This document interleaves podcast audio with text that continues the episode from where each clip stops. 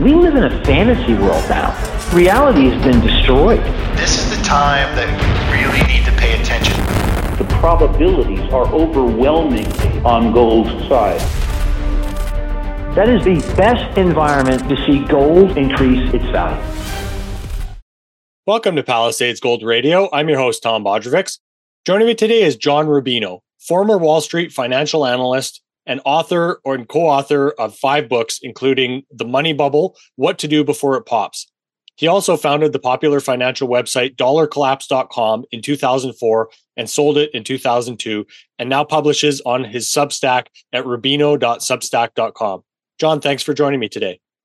Hey, Tom, thanks for having me on. And let, let me start by apologizing for the picture quality here. My laptop died um, before we started this. And so I had to switch to another room, which is like a, you know, a guest room with a um, maybe not so great computer. So um, hopefully, you know, if we do another one of these later, um, the picture quality will be a lot more professional from my side. Well, it's a good thing we're going for informational quality, exactly. not not just looks here. I know I know I'm missing some in the hair department, so we, we both leave a lot to be desired, maybe. of course, John, Bob Moriarty reminded me of you and and it prompted me to to get in touch with you. So I'm I'm grateful to to have some of your time today. But I was thinking we could kind of start by talking a little bit about, you know, what kind of shape the consumer is in at this point and how much, let's say, credit card debt there is in the US. Well, um, you know, a lot of the macro numbers in the last six or so months have actually been pretty good. The the big headline numbers like the jobs report and GDP and and inflation, you know, they all paint a picture of a, a reasonably healthy economy. But if you look under the surface, it's the exact opposite. And, and the, the consumer statistics are the ones that really jump out because uh, basically since the pandemic, we Americans have been running through our excess savings. You know, in 2020, 2021, we basically stayed home, collected checks from the government, didn't have to pay rent, didn't have to pay student loans. So excess savings build up. Uh, we've been running through those and they're, they're pretty much gone. And a growing number of people are putting day to day life or their day to day lives on credit cards right now. Um, and what that is doing is causing personal interest expense to spike. So we've got a very low savings rate and we've got interest costs growing dramatically for most of the public. And now that's a recipe for really um, dramatically declining consumer spending going forward, right? Because people just, um, you know, they don't have the money to spend anymore that they've been spending for the last few years. That's going to slow the economy down. Um, and that's probably going to produce a recession in 2024 that uh, I, I, think will kind of come out of the blue for a lot of people because they've been seeing these GDP numbers and consumer spending numbers of, of, the recent past that are pretty good, but it's actually not that way. And uh, what we found out basically um, by doing this experiment with massive increases in the money supply and followed by massive increases in interest rates is that a deeply indebted financial system can't handle higher interest rates beyond a certain point because, uh, for instance, with the government, um, interest costs on the government's debt went from you know two or three hundred billion dollars a year straight up to a trillion. You know, we're running a trillion five annual deficit right now, and two thirds of that is interest costs, and it's only going to go up from here. Uh, same thing with uh, personal interest expense. It was uh, maybe three hundred billion dollars a year um, two years ago. Now it's $600 billion a year with a bullet, you know, it's going straight up. So these are death spiral numbers. And it shows us that interest rates can never go up from here ever again, and that they really have to go down dramatically from here to keep us from just falling apart. And so that's where we are. You know, that explains a lot of what happened with the Fed just lately. And and um, uh, when when you see recession and hard landing predictions, a lot of them are based on the idea that we basically run out of money. You know, we raise interest rates to the point that it's bankrupting bigger and bigger sections of the economy, um, and there's nowhere to go but down hard from here. I absolutely want to get to the Fed and you know all of these pieces that you just mentioned, but how is you know this debt load just on the consumer side affecting or let's say manifesting in the actual markets as well. You know, you gave the example of toys for Christmas in one of your recent articles, right? Um, well, people are are because when you put your day-to-day life on credit cards, right? That's a sign that you're basically out of cash and you're choosing to carry balances. In other words, to, to borrow longer term um, at a 20 to 25% interest rate. So you can't do that for very long without it bankrupt you. You and, and a lot of people are in that boat right now. So so yeah, um, lots of things that you would expect to happen going forward just flat out can't happen. You know, car sales have to tank from here, and obviously people can't buy houses because house prices are beyond the reach of the average person right now. That's why uh, home sales are at like 1995 levels, you know, even though the population is 50% higher now than it was back then. Um, so, and, and oh, and, and um, we're, we're seeing a lot more um, defaults on various kinds of consumer loans and that's the um, that's the beginning of the process of the consumer basically going bankrupt here en masse oh oh and student loan payments just kicked in. You know that's that's another big factor right now that is uh, is causing people to cut back in other ways. Because all of a sudden you know after not having to pay um, anything on their student loans they got this extra $500 a month bill. And they were already putting day-to-day life on credit cards. So what what does that mean? That means you know that person is bankrupt functionally. Mm. um, and so we're going to see more and more of that going forward. And you know i think the guys in the government see these numbers too and they basically understand it to the extent that they understand anything which is questionable a lot of the time with those guys but i think they get that there are some very negative trends um, and uh, and that those trends are not going to get better. You know, you're not going to have a um, soft landing where these people who have all this credit card debt are suddenly going to go back to spending like they did before because you can't go back to normal um, without getting rid of these big imbalances that have built up. And I think you know a lot of people understand that, and to the extent that they do understand it, it's got them terrified. So, you know, in, in your view, John, is that what you know, really made the Fed react and change its stance here at the tail end of last week. It seems like they've since the the last meeting 2 weeks ago that they've almost done a 180 without functionally pivoting yet. Yeah, this was one of the most fascinating Fed months ever because on December 1st, um, the Fed chair, uh, Jerome Powell, uh, was saying things like, now I'm paraphrasing here, but he was saying, uh, like, you know, we're, we're nowhere near the end of this process yet. Interest rates might have to go up some more, and we're not even thinking about cutting. Okay. He said that on December 1st. Then by December 13th at their meeting, he came out and said, Yeah, we're, we're done raising interest rates and we're going to start cutting rates. We'll cut three times. That's our projection in 2024. Now, in two weeks, that's a huge about face. And, and, uh, you know, I think what happened was they they took a closer look at the uh, interest cost numbers that you know I've talked about already, and they got a phone call. Somebody at the White House, probably the chief of staff, but I'm just guessing, called up Powell and said, "Listen, um, did you realize that 2024 is an election year and uh, you're not going to be raising interest rates right up to this election where we need a robust economy in order to stay in power okay? So if you want to be part of the financial glitterati going forward you know if you want those dinner party invitations and you want the puff pieces from the washington post to keep coming then you start cutting and you start doing it right now Okay. And so the, the Fed, you know, they're made up of bureaucrats. They understand how the game is played. Um, so they've decided that they're done raising interest rates because they just can't do it politically anymore. Mm-hmm. And that um, they're going to have to start cutting pretty soon. And that now it's just a question of when. When does the first cut in interest rates come? And I suspect, based on the political pressure that they're probably under, it'll be sooner rather than later. So, John, what does that mean for let's say the overall economy at this point? Are we facing or or do you think we're facing a deflationary period? Considering all of these pieces that we looked at you know credit card debt defaults on loans the housing market being at extremely low levels how do you see this let's say going forward in the short to medium term Yeah, the debt numbers are definitely deflationary and recessionary. So we probably got, um, you know, a big slowdown in consumer spending and home sales and home prices and car sales and you name it. We got that early in 2024. Um, so that'll give us a recession. In other words, the economy will slow down, then drop into negative growth, and we'll have a couple of quarters of that.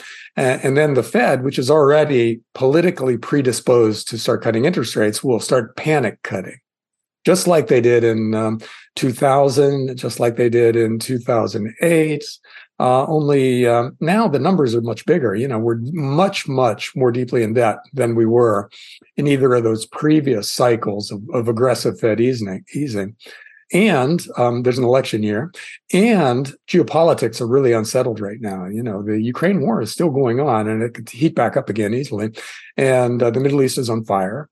Um, so we don't want to be tightening and causing a recession into some kind of geo- geopolitical crisis either. So um, I think the Fed goes back to QT um, to QE pretty aggressively. In other words, start buying assets to push the price of bonds down. Um, and they start lowering short-term interest rates, and that's the story of the second half of 2024. Uh, now, normally the way this works is you would think that um, equities and other financial assets would just go through the roof as soon as the Fed starts cutting. But that hasn't been the way that it's happened historically. Usually the Fed starts cutting because there's a crisis. And financial asset prices respond to that crisis by going down for a while because the Fed looks like um, it's way behind the curve and nobody trusts, you know, a quarter percent interest rate cut uh, to make any real difference in light of the current crisis, right? So they they sell rather than buy things like equities and houses and pickup trucks. Uh, and so you get a recession even as the Fed is cutting interest rates. And, uh, you know, I see no reason for that not to repeat because um, the only thing that's different this time around is that the numbers are way bigger. They're much more serious, which means that the downturn when it comes could be a, a you know, a much bigger deal because there's so much more bad debt out there waiting to blow up. So, um, second half of 2024 could be worse than 2008 and 2008 was like a near death experience for the financial markets. So uh, you know I, I, expect bad things. And um, exactly what the details of them are uh, that's totally unpredictable of course. But uh, it definitely looks like um, panic will be the order of the day by the second half of next year. Mm-hmm. well it seems like you know your view on things is very obviously the debt is unmanageable at this point and it seems like we have these bubbles just in search of a, of a pin. You know you, you said the only real difference right now is the amount of debt and it seems like we don't quite have the crisis yet for the fed to respond to. So it's it's interesting that they have started using this language of pivoting maybe realizing that they went too far in tightening at some point here? Well, yeah. Um, this time around, because the numbers are bigger, um, a lot of people expected the terminal interest rate, in other words, the the level of interest rates that starts breaking things, mm-hmm. to be lower than it was last time around, which in turn was lower than the time before that.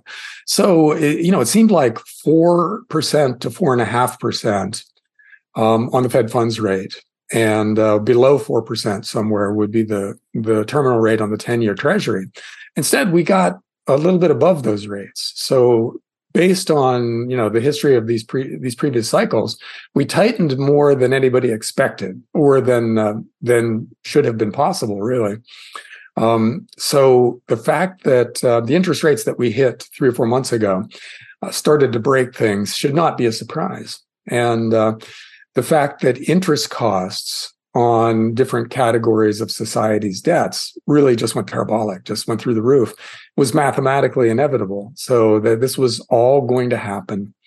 And uh, and now the only question is what breaks first, because there's a whole bunch of things out there that uh, that current level of interest rates will break. You know, the the local and regional banks, um, commercial real estate, insurance companies, pension funds. Um, it goes on and on, state and local governments in general. And there could be a crisis in any of those or all of those sectors going forward.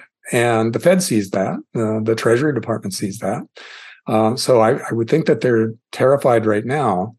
Um, although it's, it's possible that the first cut is a politically driven cut in interest rates, just the Fed acquiescing to what the government told them they damn well better do, you know. And uh, but but I think later cuts are going to be because things are breaking, and the Fed sees that it better get back to zero to negative interest rates as soon as possible, or else we've got something that's going to metastasize into uh, into an economy that's worse than the Great Recession. Mm-hmm. Uh, and they they see that they've built themselves a little bit of leeway now by raising interest rates so dramatically.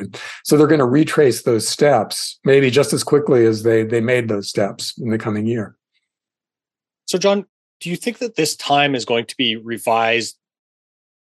You know, retrospectively looking at it as the beginning of the recession.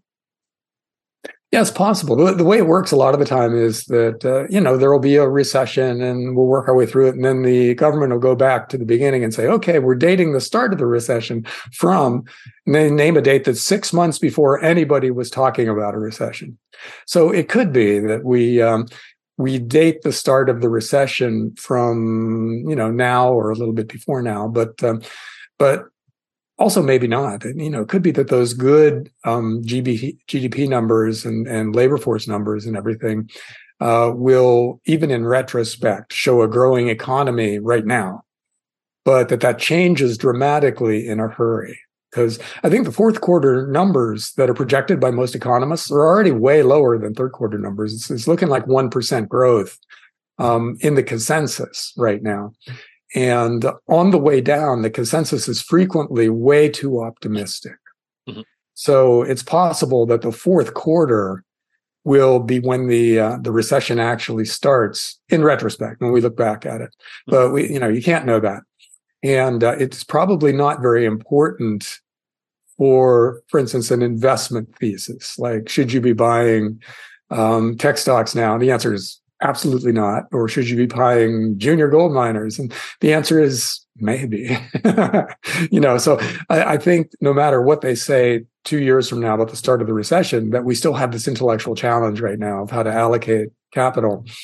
Um, and um, whether we're in a recession now or whether that recession comes in June doesn't really matter from that point of view. You know, we, we still should be doing.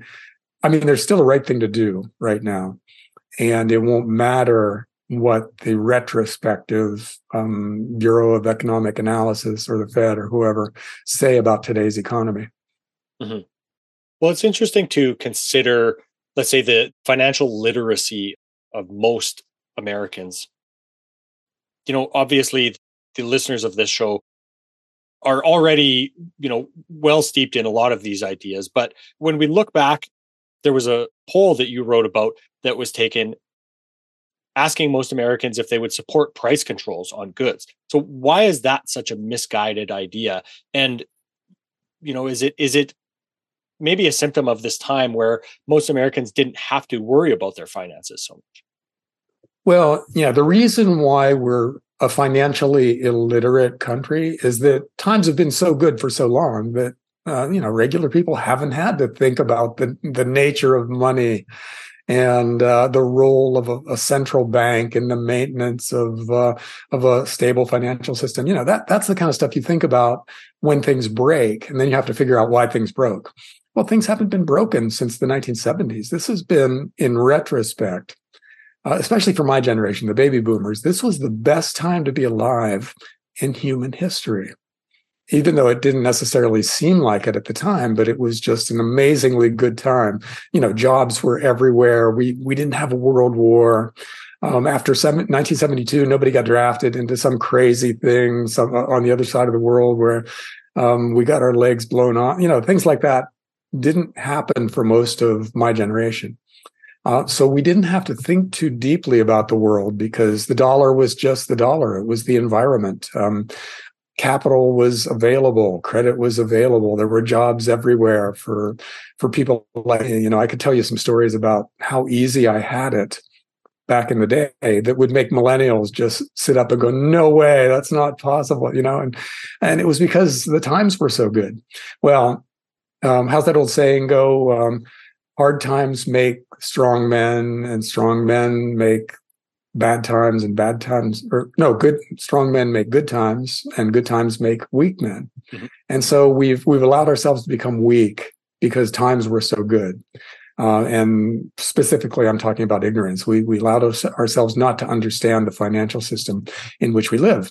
Um, and that poll is a perfect example of that. That uh, um, it was something like 60% overall of people were fine with the government imposing price controls to control inflation. And even a majority of Republicans who are supposed to be, you know, small government ideologically, uh, thought that was okay too. You know, the vast majority of Democrats thought so.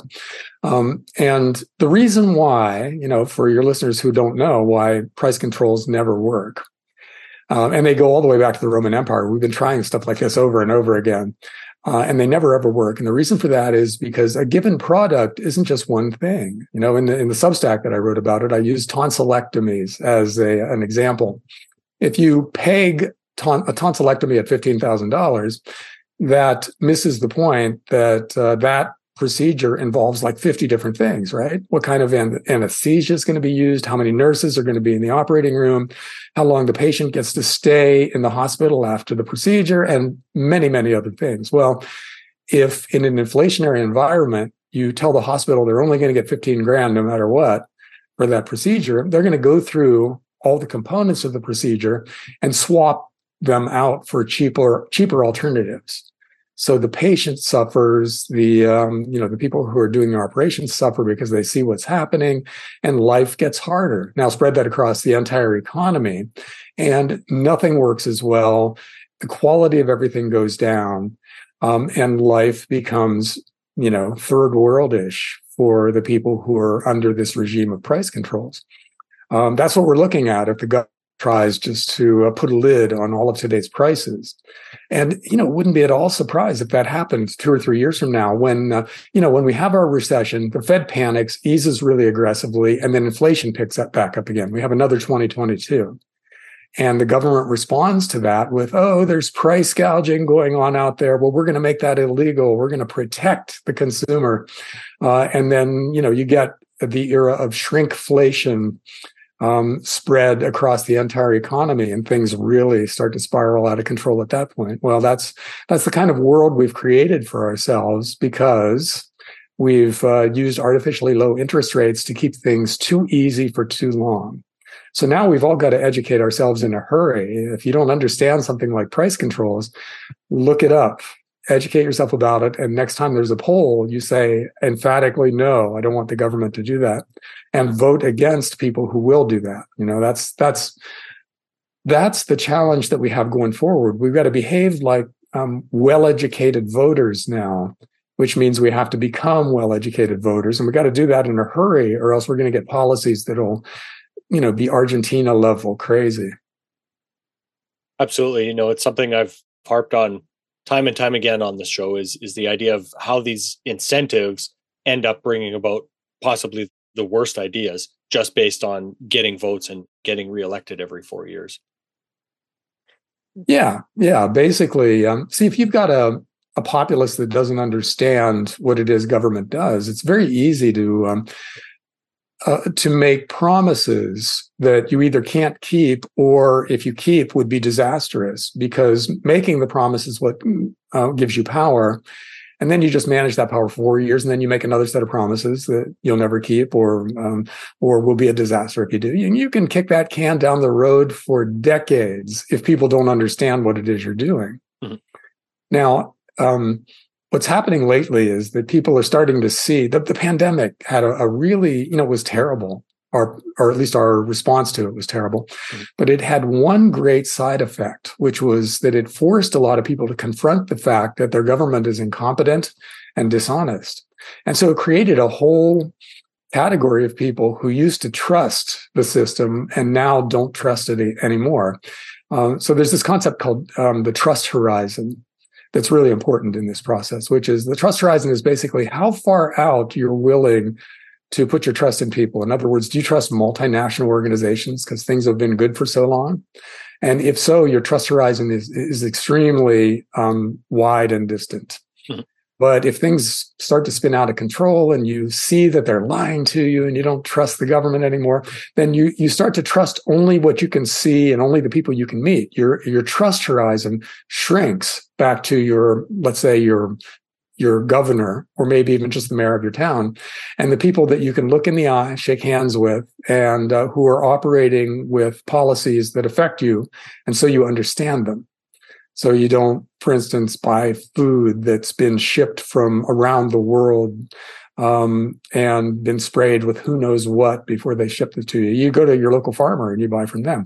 And uh, that process goes on and on. It spreads through your life and you start to be basically a prepper. Um, and that's what we're seeing out there is the trust horizon of more and more people shrinking to the point that they're you know they're like old style preppers where they uh, they want to have some dried food in the garage they want to have their guns they want to grow their own food or buy it from farmers who they know and uh, and so on. So it's a completely different kind of mindset that's taking hold out there. And i think it's a unqualified great thing if that's the way it goes. You know if uh, those disillusioned people with very um, small time or uh, trust horizons become a significant voting bloc, then it can't be anything but good for the U.S. That's a really interesting point, John. And of course, you know, we're seeing a lot of that change materialize within the within the country since the beginning of the pandemic as well, with people moving out of these very democratic coastal cities towards you know, for example, Idaho, as you recently wrote about as well, right? Yeah, you know, you know, they they used to talk about something called strategic relocation, which is, um, you know, if the world is going to end, where do you want to live? Okay, this uh, cabin in Montana, so be it. You know, and now that's changing to what, um, at least they they call in a recent survey, political relocation. In other words, people are moving from a place where they're uncomfortable with the general political um, tenor to some place where they're surrounded by people that they're comfortable with. And and uh, uh the survey found that of the people moving from California to Idaho, sixty some percent of them were Republicans. So, which puts a lot of the fears of Idahoans to rest because uh, people in smaller states that are getting inundated with Californians are afraid that those people will turn that state into California. In other words, they'll they'll move to get away from the policies that they implemented in one place and re-implement those policies in their new home. Uh, but that doesn't look like it's it's the way it's working. People are moving for political reasons to places where they're comfortable. So we're seeing uh, something interesting happen where the um, liberal states are becoming even more liberal because all the conservatives are leaving, and the, the conservative states are becoming even more conservatives because new conservatives are moving in from uh, from other states. That's um, I think it's good for the um, the states like Idaho and Montana and Texas and Florida because it means they won't have to change their political systems. But I think it's bad, possibly overall, for the U.S. as a whole because it really solidifies the differences in attitude, and uh, it means that um, this whole national divorce thing that people are talking about um, becomes um, something that's conceivable now and that will be incredibly messy if it happens. You know, it's uh, it's a lot better to be a state or a, a country that just learns from its experiences and evolves politically than to be a country where we divide ourselves up into two blocks that are randomly scattered around the continent and uh, you know you, it can't be easily divided into two countries it would take, it would take like five countries to uh, um, to um, to make everyone comfortable with the political system in, in which they're living. And uh, that process would be something like uh, what happened with India and Pakistan, where a million people died as they tried to sort things out. You know, we don't want that, but um, but it's clear that people um, in blue states or conservatives in blue states are fed up with what they're seeing, and they're just moving on. You know, and I I totally get the um, I totally get the impulse, and I hope we can manage this transition in a way that's uh, peaceful and respectful for everyone. Yeah, I was going to say it's almost a physical manifestation of the polarization that we're seeing in the country, which is, as you say, really unfortunate. And I remember speaking to a border guard actually in Whitefish, Montana, and he was talking about the amount of Californians that had recently moved to whitefish. And later on in the conversation, he thought that maybe if you move states, you should have to wait. Let's say, I think he said something like a period of 10 years before you're allowed to vote in that state, just to be able to absorb and understand the political sentiment and the actual, you know, on the ground attitude of the people rather than just bringing your politics from another place. Yeah, I think that policy would get um, 70% of the vote if it was held in some place like Idaho or Montana. Mm-hmm. Um, of course, it's unconstitutional, so that that um, that could never happen. Yeah. But uh, there's a, you know the Babylon Bee, right? They mm-hmm. they have a a great series of videos about Californians moving to Texas and the process they go through. You know, at first they're just petrified. Somebody walks down the street with a, a gun on their hip, and they uh, they want to move back to L.A. right away. But by the end, they're uh, they're eating barbecue and, and shooting guns. so so they uh, you know they adapt to their new culture, and it works out. And hopefully that's the way it goes. If you're you know if you're going to move, I think with immigration in general, and I'm talking national and state to state. I think if you move somewhere um, it's not your right to impose your previous culture on the place you move to. You should assimilate. You know, that's just basic good manners when you move somewhere. You you go to a place. If you if you go to a new place, you accept the um, the implicit mores of that new place, and you become one of them. You don't force them to become one of you. You know, and that hopefully that's how it works most of the time in the U.S. with both um, immigrants that come across the Mexican border and people that leave California and go to Idaho, Montana, and et cetera. Mm-hmm. So, John, I want to get back to what the Fed speak, what this pivot talk all means for gold. Is this typically the time that gold really starts to run? Is when the Fed realizes that it went too far and ends up having to turn back?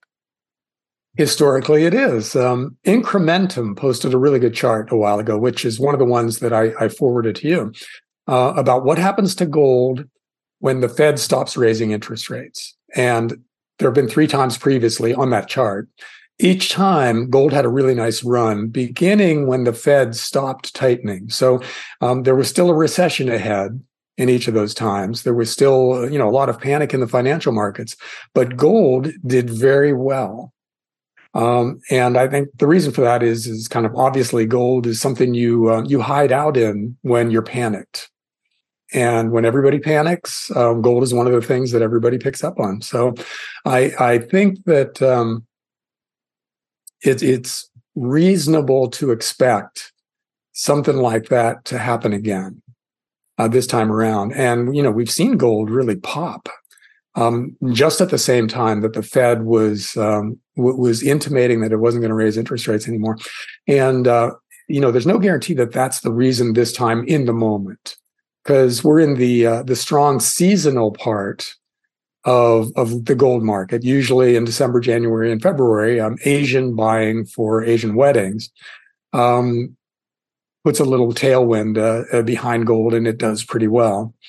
Um, and the world is just a, a generally uns- unsettled place. So there's no reason to think that uh, a lot of people aren't looking at the Middle East or um, Ukraine and thinking, okay, I-, I need some safe haven assets and buying gold for that reason. But whatever the reason, um, gold's doing well lately and it's adhering to the that historical chart that said it should do well not that the fed's not raising interest rates anymore so i, I think in general there there are two big um, kind of mutually exclusive ways for gold for, to, for gold to go in 2024. And one is that uh, we have a a major break in the stock market and it pulls everything else down. So we get an early 2008 kind of market where stocks tank and gold and silver tank. And, and then, um, gold and silver take off with a, they, they bounce off of a V bottom and just rocket, um, after that. Or uh, gold and silver just take off right now and uh, and have another in their nice runs where we break through resistance at uh, 2000 decisively. And there's no more resistance till 2020 or till uh, 2500 and if we break to the 2500 then there's no real resistance until 3000 and then that's the next couple of years for gold. So i think either way we we get to that point where we're talking about um, is there um, is there resistance at 3000 you know we'll have that conversation sometime in the next few years and then we'll see. You know, but I think um, given the numbers, given the the chaos in the world right now, that 2500 is almost a no-brainer for gold. And that translates into $50 silver again at a minimum. So I, I think for precious metals, um, the world is a uh, world's a horrendous place, which is good for precious metals, you know. And I, I think that's probably the story of at least the year ahead, maybe the next five or so years. Mm-hmm. John, why is this two thousand dollar level in gold so important and show so much volatility around?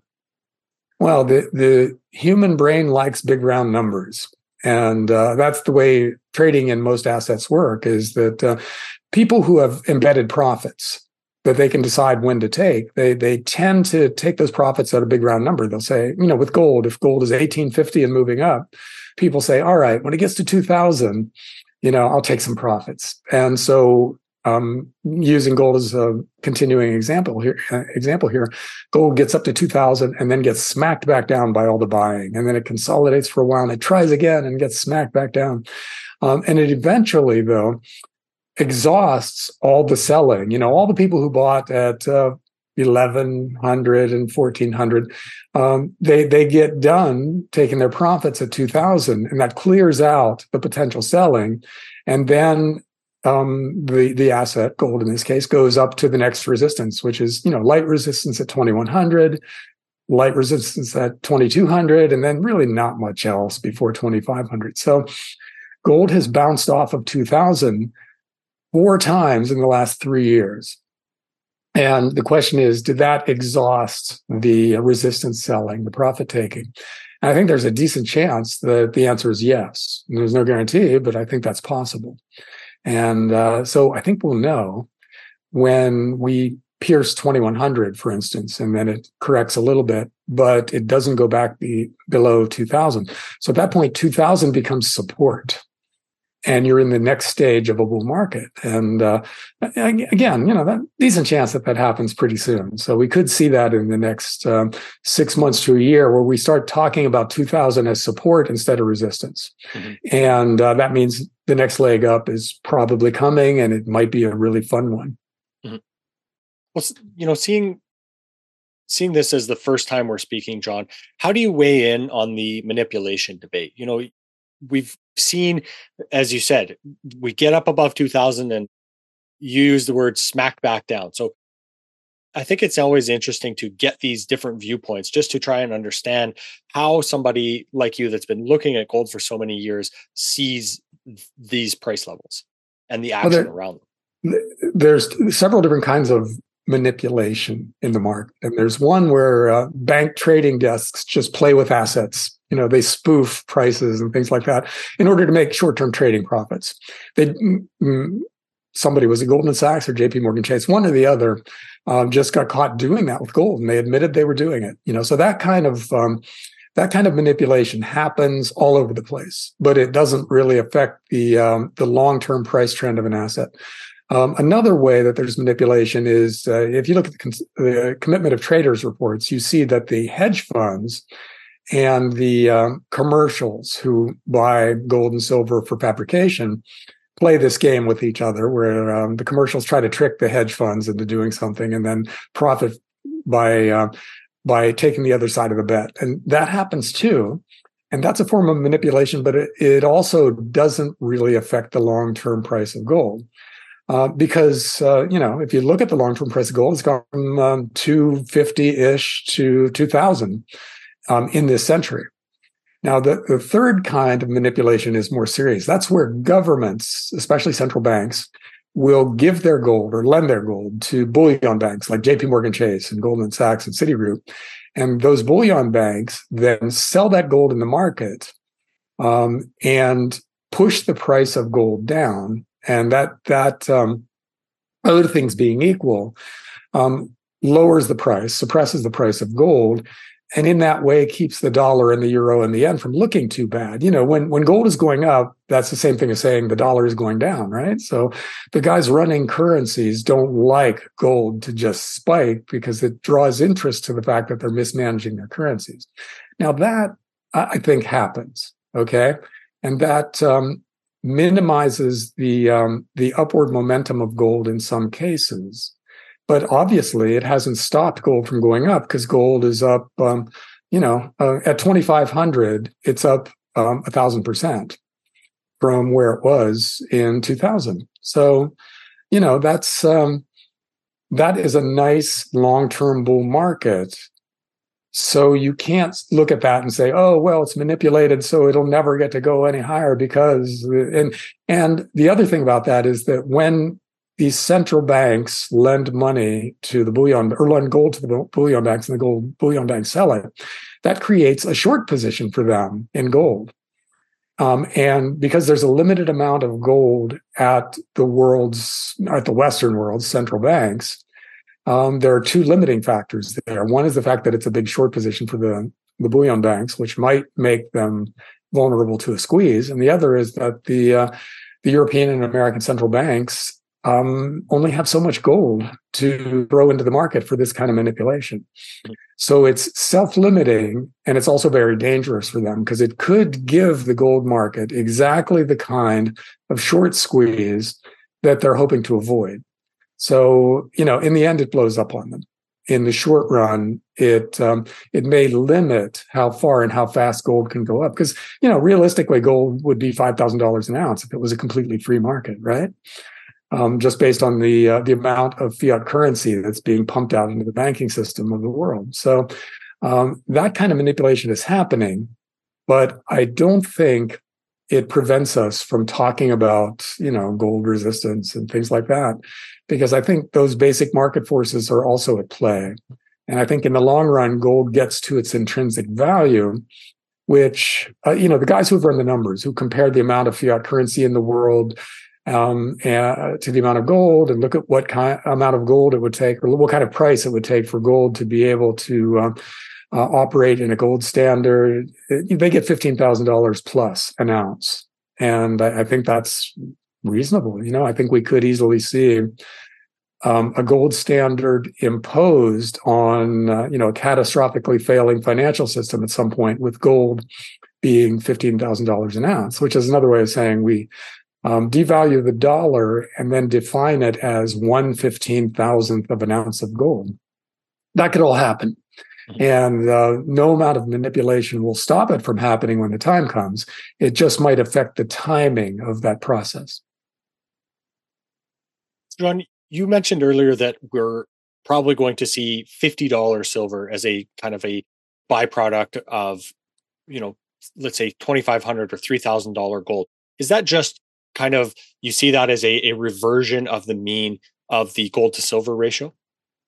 Yeah, you know, the, the gold to silver ratio bounces all over the place, but it still operates generally within a, a range, you know, 20 at the low end, which means silver has just totally outperformed gold for a long time, or, um, you know, 100 ish at the high end, which means gold has been outperforming silver for quite a while. Well, we're, you know, we're close to 90 right now uh, which means that um, even without gold going up, it's a safe bet that silver will outperform gold for a while. But let gold go up, and that gives silver this really, really broad band in which to trade higher.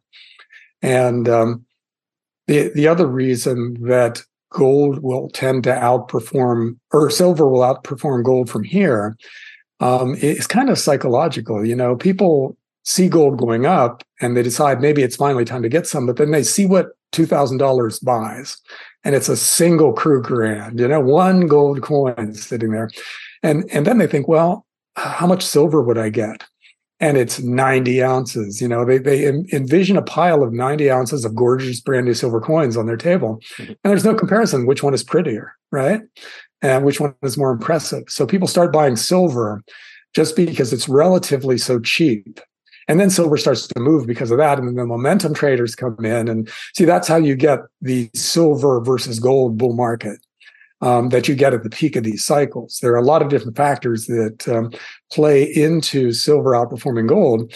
And I don't think there's any reason why that won't happen again because, you know, 90 silver eagles, for instance, is an incredibly impressive sight. And you can have that for the price of one Krugerrand right now. So I, I think anybody in their right mind who has a, a sense of aesthetics is going to want to be buying silver at this level. Mm-hmm. So, John, as part of the precious metals complex here, obviously we speak a lot about miners on this show and you know within this complex they you know have the possibility of providing even higher returns so you know do we need the miners at this point to really confirm gold's move up above $2000 and and what do you think you can attribute the underperformance the relative underperformance of the miners up until let's say thursday of last week to gold's performance over this year?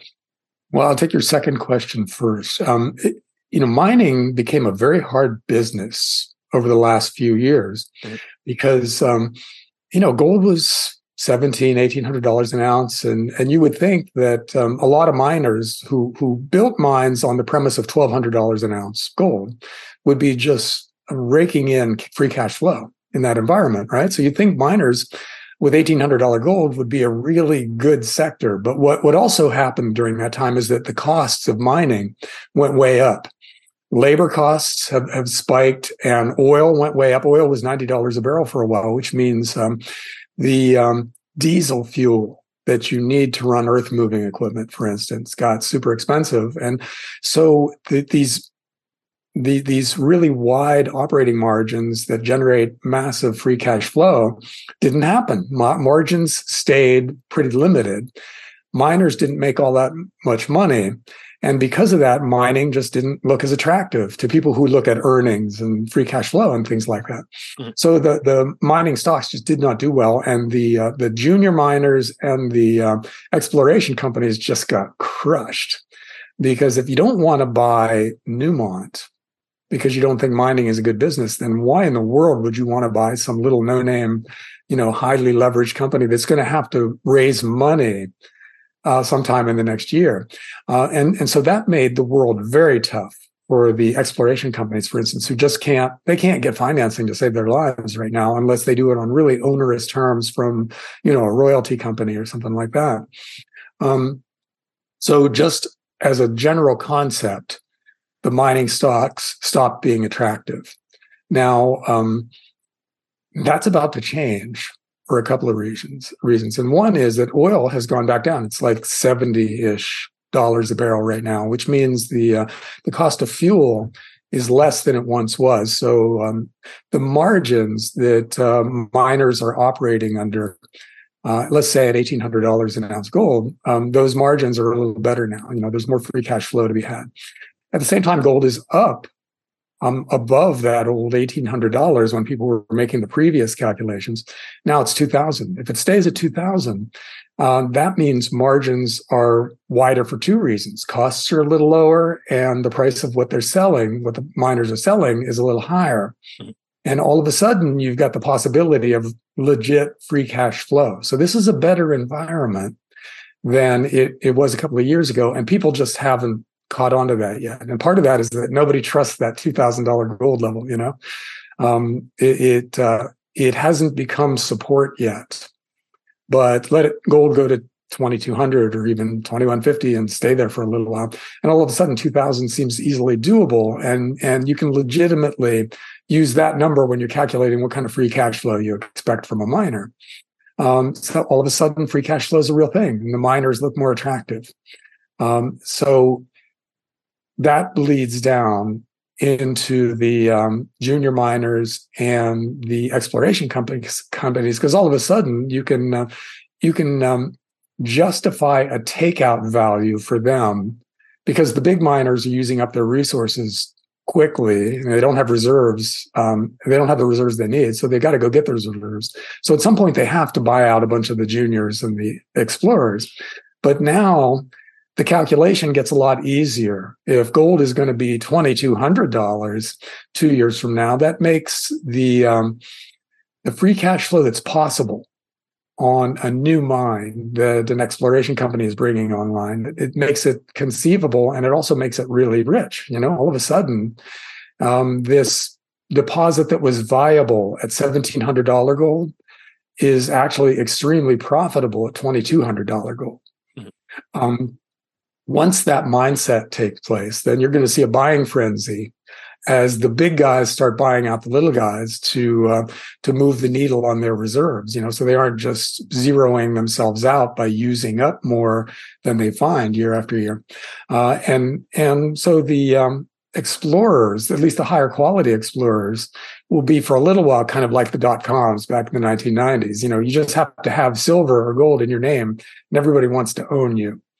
Um, those days are coming too, and it, it, takes a higher gold price and oil. that doesn't go through the roof. You know, none of this works if there's a Middle Eastern war and they they uh, close the Strait of Hormuz and oil goes to 200. Eh, you know, forget about it if that happens. But um, keep oil at its current price, and it's a very easy transition from today's prices for the juniors to three times that price. And I think that's a very possible scenario in the next few years. Yeah, it seems like kind of going back to that quote that you brought up of hard times creating hard men.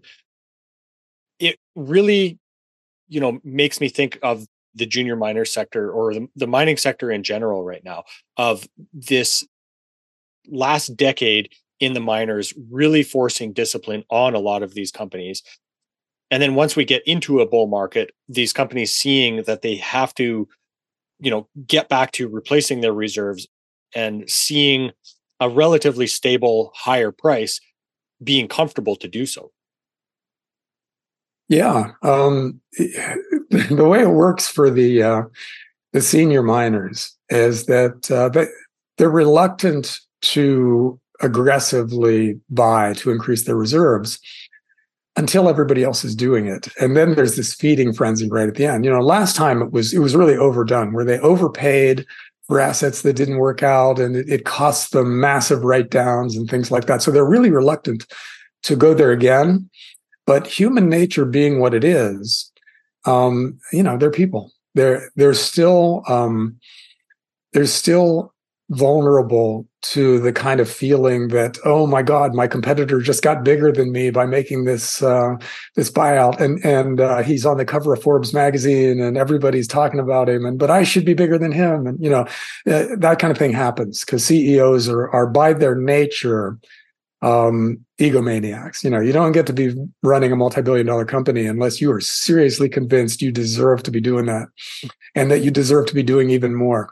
Uh, so they're vulnerable to that. And, and, uh, that is one of the, um, the real selling points for high quality exploration companies that is that at some point in this cycle, the feeding, feeding frenzy will start. And the, the majors are going to be willing to pay anything for what you've got, you know, for a, a deposit that moves the needle, that actually allows them to get bigger. Um, and there are just a handful of those. So let a couple of them be bought out. And then the other seven that exist out there have to be bought out right away, right? Because nobody's going to let them sit, um, sit there and allow Newmont to just snap up all of them, right? And then be five times as big as the other companies. They, they won't let that happen. Mm-hmm. So that kind of a feeding frenzy, when it does happen, is the kind of reward that long-suffering investors in junior miners um, hope for, and, and that maybe they only see in once in their lives. Rick Rule has seen three of these, at least, according to him, uh, and that's the reason he's a billionaire. But most investors in, say, exploration companies will be happy if it happens one time and they ride along with it. Mm-hmm.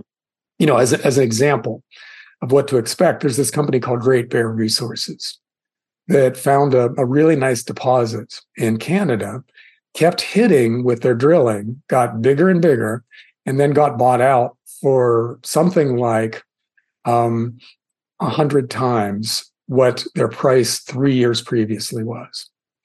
So I, um, you know, I, I, know somebody who put four thousand dollars into Great Bear and got one hundred and forty thousand dollars out. Um, and that's the kind of thing that, uh, you know, that, that's never going to be common, but it, it's going to happen several more times in the next cycle.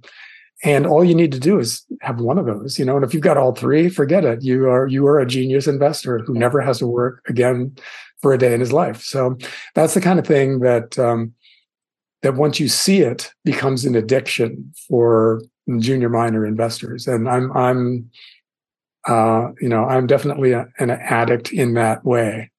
And I can't wait for the next thing like that to happen. And I think sometime in the next three or four years, um, we see stuff like that. So we just have to hang on until then. I I had the privilege of speaking with Rick last week actually.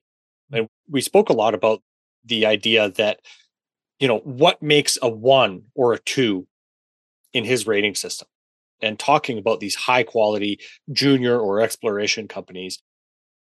So it would be interesting to get your take on that as well, John.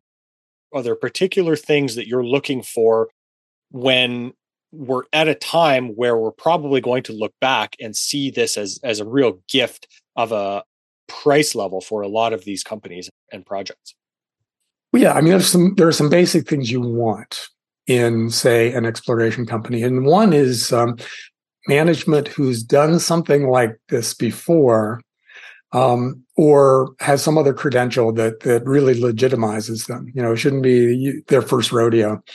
Um, and another is um, drill results that just keep coming. In other words, okay, they they hit a couple of good holes, um, and now you're interested. But then next month they hit some more, and then they're doing their infill drilling, and it makes it look even better than the step out drilling. You know that that kind of thing. You, a story that just keeps evolving in a positive way.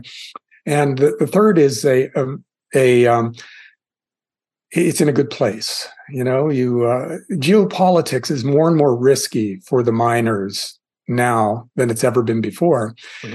and so you you want a jurisdiction that takes good care of its miners and is not going to just step in and uh, nationalize the resource or whatever. And those are um, fairly rare in today's world. So a lot of people consider Canada to be such a place, and Nevada in the U.S. is uh, attractive. Um, so you put those things together, um, and oh, and then the uh, the drill results lead to a big enough resource that would actually make a difference. In other words, it would move the needle for a, a major miner to buy you out.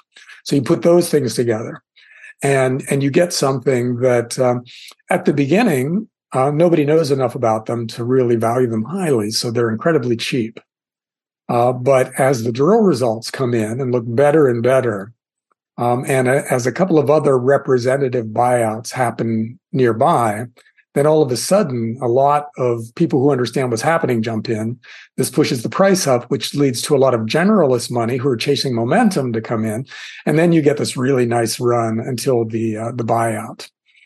There's another one of them. You know, you know, everybody who does stuff like this, who's in this space, has stories about the one that got away, and mine is Glamis Gold that happened probably a decade ago now. But uh, you know, I bought ten thousand ounces of or ten thousand shares of it at a buck fifty.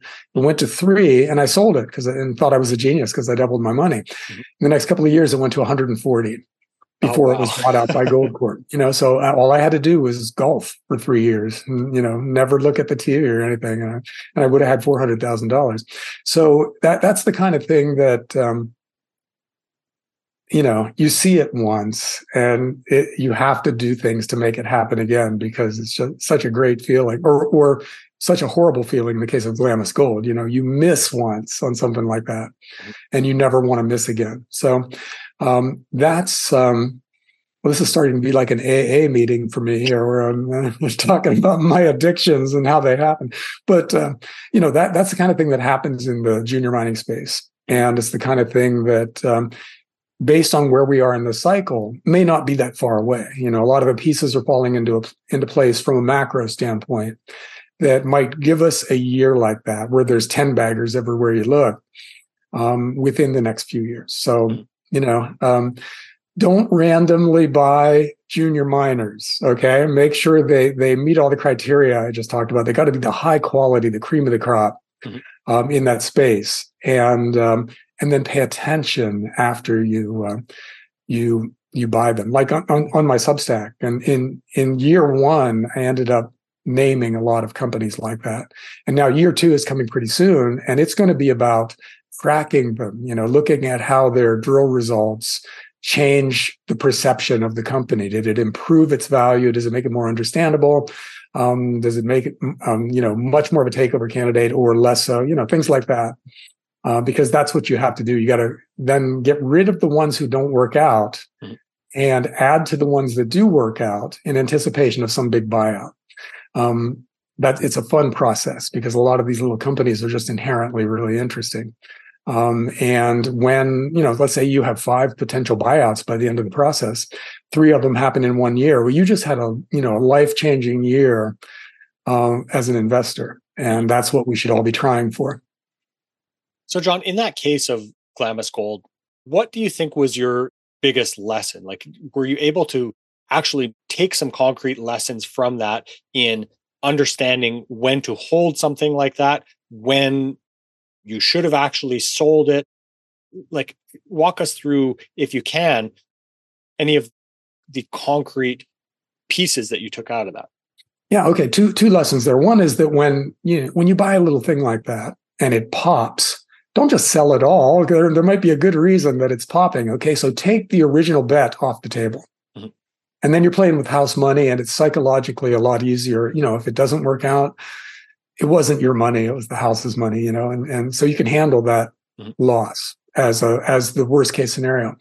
Uh, and then start paying attention to what it's doing. Because what I did with Glamis is I just took the profit, I just sold it, moved on to the next thing without looking to see whether it was an evolving company that was getting bigger and better. Mm-hmm. And then you, you know, you analyze the drill results because uh, these companies put, especially the good ones, they're able to attract a little bit of capital that lets them do a lot of drilling. So you get frequent drill results and you look at those drill results and see what they mean. And if, uh, you know, if they're finding wide intervals of really high grade gold, um, 100 meters away from their previous furthest out drill hole, you know, things like that. If that's what's happening, then the story is evolving in a positive direction. Mm-hmm. And um, sit tight. You know, the, the old adage, be right and sit tight.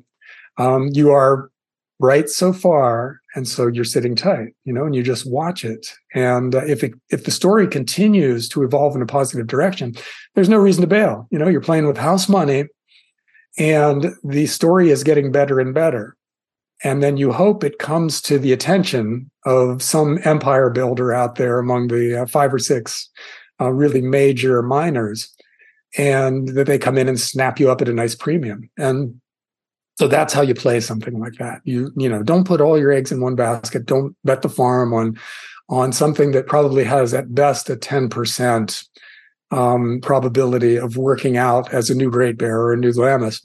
But um, you know don't run away from it either. You know stay attached to it and use the fact that you own some of it to give you an incentive to really learn about it and then pay attention to what you're learning. So this is, uh, you know, it's a fun process. When you've got 10 of these out there.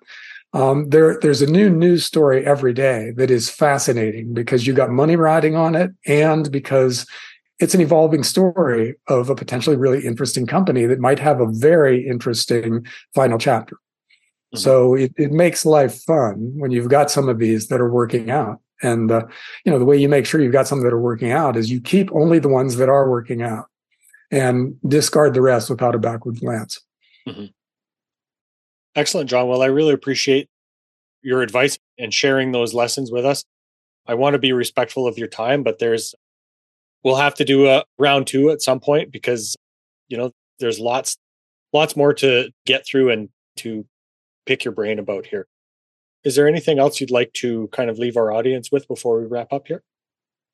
Well, you know, one thing, and I think we may have kind of covered this already, but um, all this gloom and doom, you know, the, the financial world is coming to end, to an end, et cetera, et cetera, which is legit. I mean, that's legitimate analysis of today's world, but that shouldn't be the thing that dominates your thought processes because that'll just drive you crazy. You know, mm-hmm. it's hard to get out of bed in the morning if you think, um, you know, it's a Mad Max kind of world that's coming. Um, think of this as an investment thesis. Crises create opportunities, and some of those opportunities are life changing.